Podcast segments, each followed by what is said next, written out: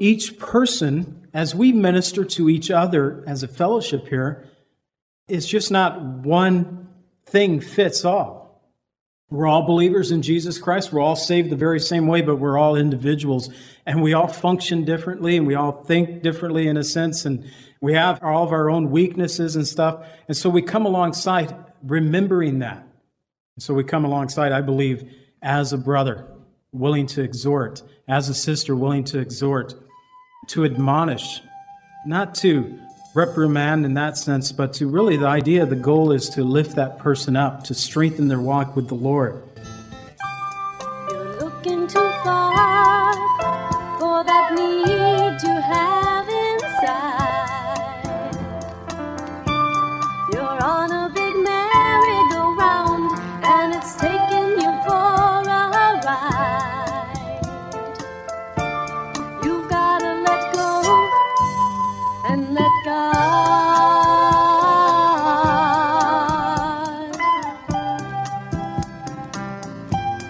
Welcome to the Cleansing Word. We invite you to stay with us as Pastor John Pennell of Calvary Chapel Lake Villa takes us through a verse by verse study from God's Word. Each Monday through Friday, we'll be airing messages to encourage you in your faith that you might grow in the knowledge of our Lord and Savior, Jesus Christ. I hope that you enjoy this broadcast, and I'll return at the close of this teaching to give you more information about our church and how you can obtain a copy of this message. Now, here's Pastor John with today's message from God's Word. do in your life. We can get rid of pain and get rid of strife. All you've gotta do is let go and let God. Hopefully, we'll close out the book of First Thessalonians. Uh, the last several verses, verses 12 through 28. We've been in the book for um, a couple of months now, going through it. Uh, we've had a good study uh, through this book. And what we have here in the close of the letter is 23 exhortations and four blessings, as I count them, that Paul gives to his church there. And really, some things he'd just like to see them implementing and doing in their lives. Some are positive, some are negative, And Paul is talking to the church, as we know through all scripture that's given to all the churches, all the body of Christ. And so, as he's specifically at the time thinking of them, the Holy Spirit was working in him, saying, You know, there's going to be a church in Lake Villa. And they're going to be studying through this book, and there's some things I want you to put in there for them too. And, you know, he's targeting that individual church, but also, I believe, targeting us as we look through this. And there could be some areas, as we would say today, that I need to take Paul's exhortation and need to straighten out some areas in my life, perhaps do things better in my life, just trying to draw closer to our Lord. So, what I'd like us to do is read through it to get the context, and then we'll open in prayer, ask God to bless the word, and get into the teaching. Beginning in verse 12, it says, And we urge you, brethren, to recognize those who labor among you and are over you in the Lord and admonish you, to esteem them very highly in love for their work's sake. Be at peace among yourselves. Now we exhort you, brethren, warn those that are unruly, comfort those are the faint hearted, uphold the weak, be patient with all. See that no one renders evil for evil to anyone, but always pursue what is good both for yourselves and for all. Rejoice always. Pray without ceasing. In everything give thanks, for this is the will of God in Christ Jesus for you. Do not quench the spirit.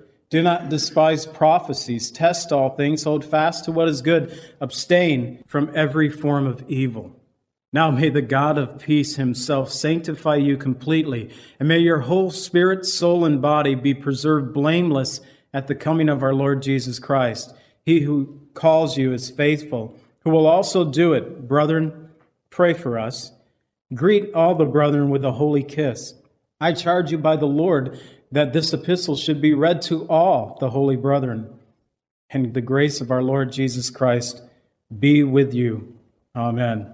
And Father, we ask that your grace would be with us and your spirit this morning to help us, Lord, just to receive from your word that which you would have for us this day, we pray in Jesus' name. Amen. Now we exhort you, verse 14, brethren, Warn those who are unruly, comfort the faint hearted, uphold the weak, be patient with all.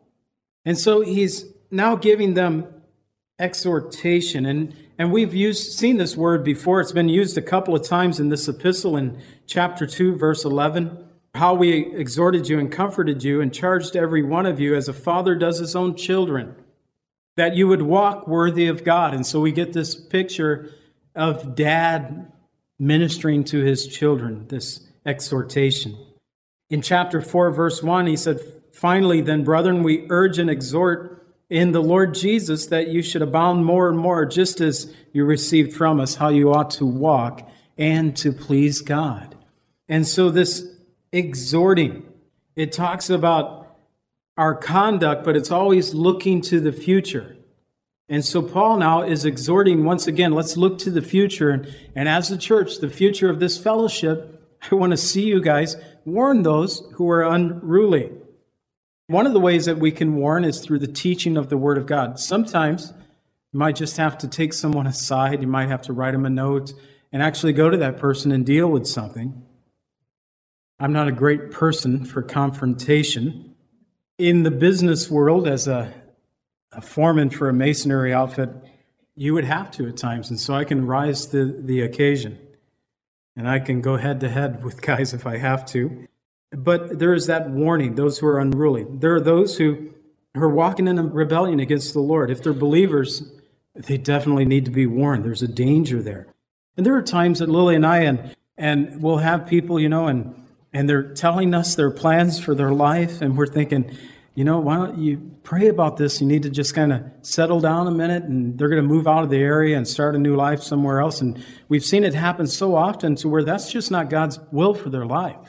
Sometimes it is, but other times it may not be. And especially in a new believer, we'll tell them, look, it'd be better if you would establish yourself in the Word of God and strengthen yourself in your walk before you make that move. It could be that the Lord is calling you, but make sure you're grounded in his word first. No, no, we'll be fine. And and we give warning. It's not that anyone has to listen, but we'll give the warning. It could be a job change, and, and we've it's almost been prophetical. I'll warn guys switching careers, and I, I see some dangers there and say, You're gonna have to watch out for this. And, and then watch the dangers unfold, just as I said they would. And lives get wrecked. And so we give warning. Could be to a brother, could be to an unbeliever. Paul said to the church of Ephesus in Acts 20 31, Therefore watch and remember that for three years I did not cease to warn everyone day and night with tears. Paul was a guy that would give warnings. Now, this is spoke about people who would come in afterwards, those like savage wolves, those who would come in and speak perverse things, trying to draw the church over to themselves. But also for those who are not walking morally as they should according to the word. In Second Thessalonians 3 6, he still deals with this. And he says, But we commend you, brethren, in the name of our Lord Jesus Christ, that you withdraw from every brother who walks disorderly and not according to the traditions he has received from us. So those who are not walking as they should, they even take it to the point saying, Look, don't fellowship with those people anymore. Because Paul, why is he warning? He's, he knows that perhaps they will drag you down. They're already walking away from the Lord, they're already walking against God's standards. And we realize that if we continue in, in fellowship, in communion, where, hey, they're a brother in the Lord, yeah, they have some things going on, that they can pull us down. And so there's a danger there. So he says to warn, but also to comfort the faint hearted. Literally means little spirited. Hey, their spirit is we think of a new believer, their spirit is just not strong yet. Sometimes new believers have a stronger spirit than those of us who have been believers for a long time, and they need to help us out. But those whose spirits little spirited, they just need someone to come alongside and to strengthen them. We picture that of the work of the Holy Spirit. The Paracletus means to come alongside, and we are to be those. In Romans 15:1, Paul says, Then we who are strong ought to bear the scruples of the weak. Hey, we're to bear up one another in that way. Not just to warn the unruly and to comfort the faint hearted, but to uphold the weak. Those who are without strength, the weak here is without strength. They don't have strength. And it could be mentally, they're just not growing up in their faith yet, uh, meaning without knowledge. Or it could be physically, they're just not strong. And, and they really need someone to come alongside to help strengthen them in their life and in their walk with the Lord. And we have that reminder of Paul from 1 Corinthians 9 22. To the weak I became as weak, that I might win the weak. I have become all things to all men, that I might by all means save some. And I believe that the importance here is as you come alongside a weak brother or sister, in this sense, they just need to be strengthened. Well, you don't come alongside as someone overbearing, overruling in strength Come on, slap them on the back, you know. You come alongside as the weak, and you come alongside to comfort and to lift them up and to strengthen them. Each person, as we minister to each other as a fellowship here, is just not one thing fits all. We're all believers in Jesus Christ. We're all saved the very same way, but we're all individuals and we all function differently and we all think differently in a sense. And we have all of our own weaknesses and stuff. And so we come alongside remembering that. So we come alongside, I believe, as a brother, willing to exhort, as a sister, willing to exhort, to admonish, not to reprimand in that sense, but to really the idea, the goal is to lift that person up, to strengthen their walk with the Lord. Keep yourself in mind. He said also to be patient with all that word for patience is long suffering. 1 Corinthians 13 4, love suffers long, agape suffers long. We're to be at peace with one another. We're to love this way of agape love, which has been talked about in this epistle, but to realize that agape is long suffering. You know, when I said I was called into ministry, and it was 11 years until I was ordained as a pastor, there are guys who are called and they never suffer long enough to get to that place of ordination because it, it can get taxing. You just kind of get wore out wondering, what's up? Did I hear right, Lord? It could be that in any of our lives in many different circumstances. And so when we come alongside, we need to come alongside with this attitude of long suffering. This attitude that the Lord has toward us, 1 Peter 3 9, you guys know this. The Lord is not slack concerning his promises toward us, but as some count slackness, but is long suffering toward us, not willing that any should perish, but that all should come to repentance. And then he goes on in verse 15 to say, And consider that the long suffering of our Lord is salvation.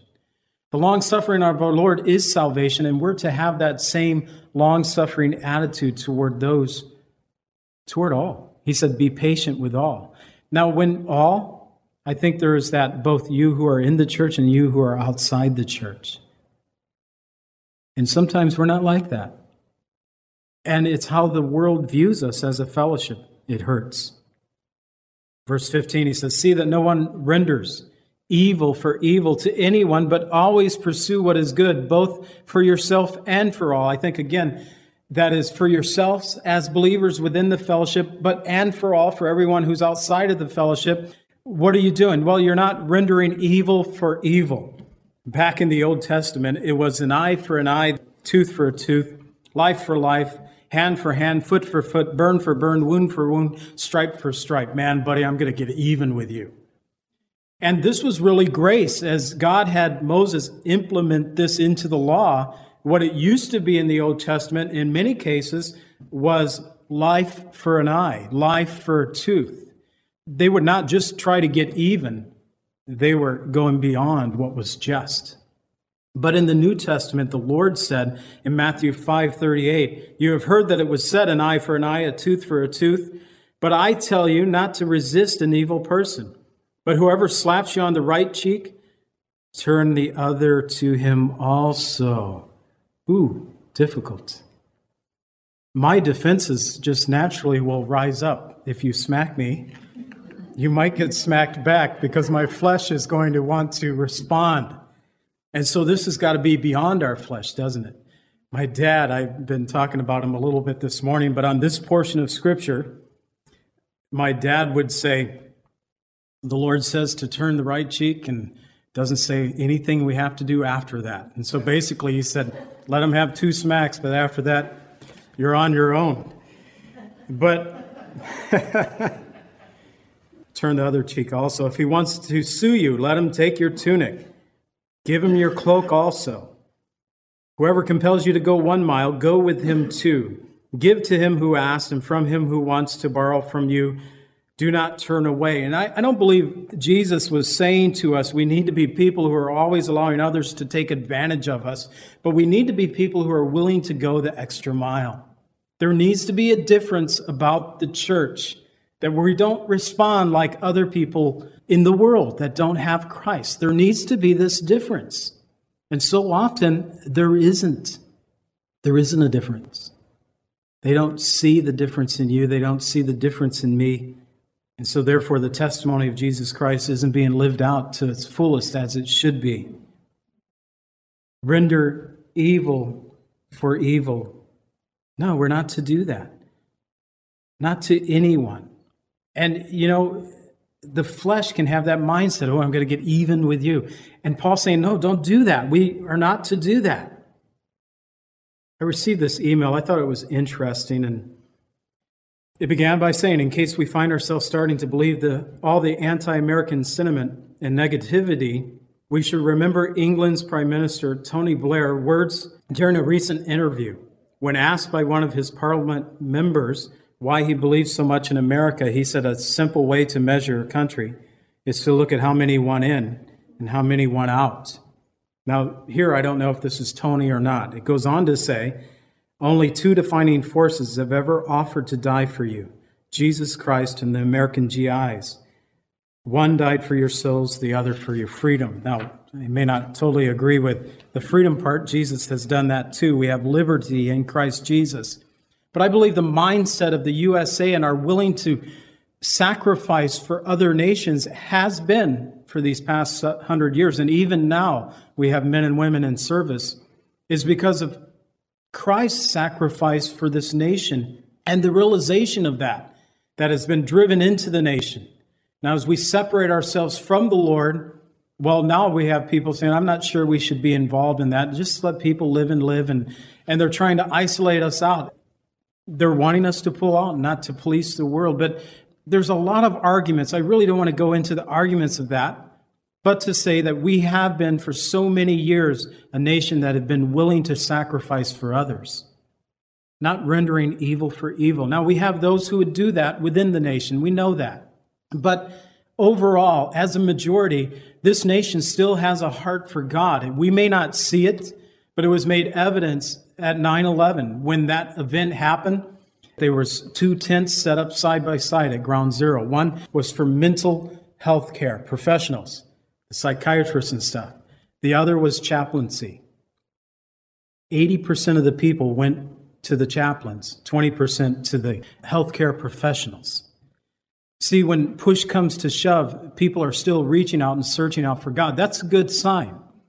I believe the longer we distance ourselves from the Lord, eventually that will continue to turn around to where there'll be less people looking and searching out for the Lord. But we've had this great heritage, and we as a people of Christ are not to render evil for evil, but always pursue what is good, both for yourself and for all. And so we're not to render evil for evil to anyone, both the believer and the unbeliever. But we're to always pursue what is good for yourselves and for all. Always pursue what is good. Our conscience, the Word of God dictates this in our life. We know those things we should be doing. And Paul is reminding this church here and us hey, you know what the Lord's called you to do, do that. But it's not just for the believers, but it's for everyone. Pursue what is right. Pursue what is good. What better testimony could we have as a church than to do that? Pursuing what is right, pursuing what is good. I believe in the day and age that we live in today, this is a line that's being crossed both ways, but I still believe that a man should be a man and a woman should be a woman. And as men, we may respond to things differently. Pursuing what is good doesn't mean that you or a wimp. It means you're doing right, doing just, or justly in your conduct. Sometimes that is defending the helpless, defending the weak, coming alongside to be that strength that they're not at this time. That's pursuing good, to fend off uh, evil against someone. You may find yourself in that place. I shocked my family on a Sunday night.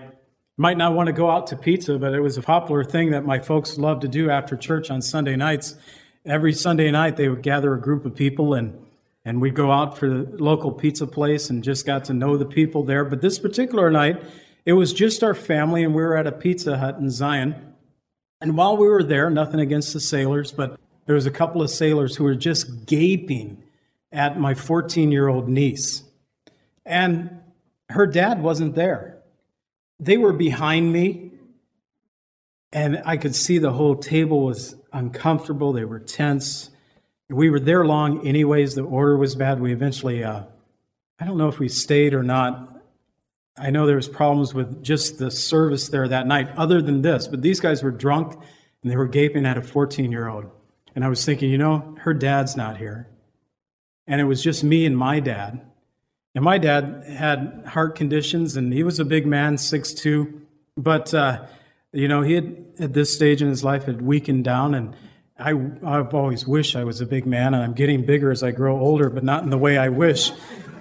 But, you know, little guy usually, but I was thinking, you know, her dad's not here. Who's going to defend her?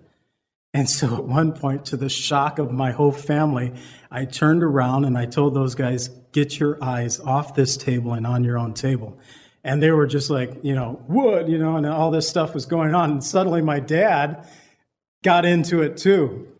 And so me and my buddy was joking later that, you know, pastor and his son got in a fight at Pizza Hut. but in my mind, I was ready to defend. As I said, if you slap me, you might get slapped back because it's just a reaction that I have, and especially to protect those who are needing protection. Don't mess with our kids and children's ministry. I won't take it well. We want to be that people who, who doesn't render evil, but there is justice and there is good, and sometimes good is justice, and it plays out seemingly in a harsh way. You know, it's really that living at peace among yourselves that's found there in verse 13. To be at peace among each other. The idea is to support one another, whether it's your pastor in ministry and loving him, esteeming him as you should. To be honest, I've seen it on all sides. I'm a PK, I'm a pastor's kid. Person who wouldn't want to get into ministry perhaps would be one that was raised up in the ministry because you see the hardships there. And I, I marvel more now at my parents than I did when I was growing up through it, just to realize the grace that they had as they went through. And so they had been an example for me, but it's not just my parents being an example, but it's us being an example for each other. To be that brethren. And it's a word that's been repeated over and over again, brethren. Just talking to the fellowship here to be those who are willing to warn, those who are willing to comfort, those who are willing to uphold, those who are willing to be patient, those who are willing to do good. And so it all comes back to having Jesus in your life. That's the first necessary step. Jesus is our ultimate example of what it means to love each other, what it means not to render evil to others. But when he was hanging on the cross and was crucified, it's Rob's fault. I started getting emotional in one of the songs earlier. but what did he say? Father, forgive them, for they do not know what they do. One day the Lord will return in justice. But until that day, there's this opportunity for fellowship. You don't have to receive the judgment of God. He has made available his salvation through his Son, Jesus Christ. And it all begins with the Lord. It all starts there. And so we'll close. Rob, why don't you just come out and close us out with a song?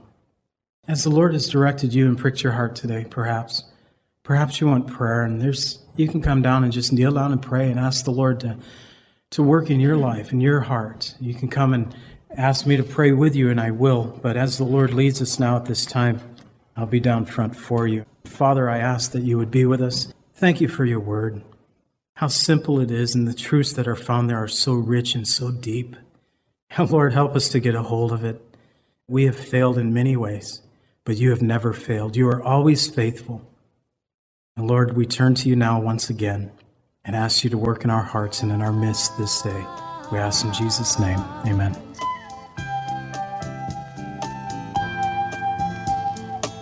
Calvary Chapel is a fellowship of believers in the Lordship of Jesus Christ. Our greatest desire is to know Christ and to be conformed into his image by the power of his Holy Spirit. If you would like more information about Calvary Chapel, or if you would like a copy of today's message, please contact us at 847 265 0646. That's 847 265 0646. Thank you so much for joining us today, and may the Lord richly bless you as you worship Him today.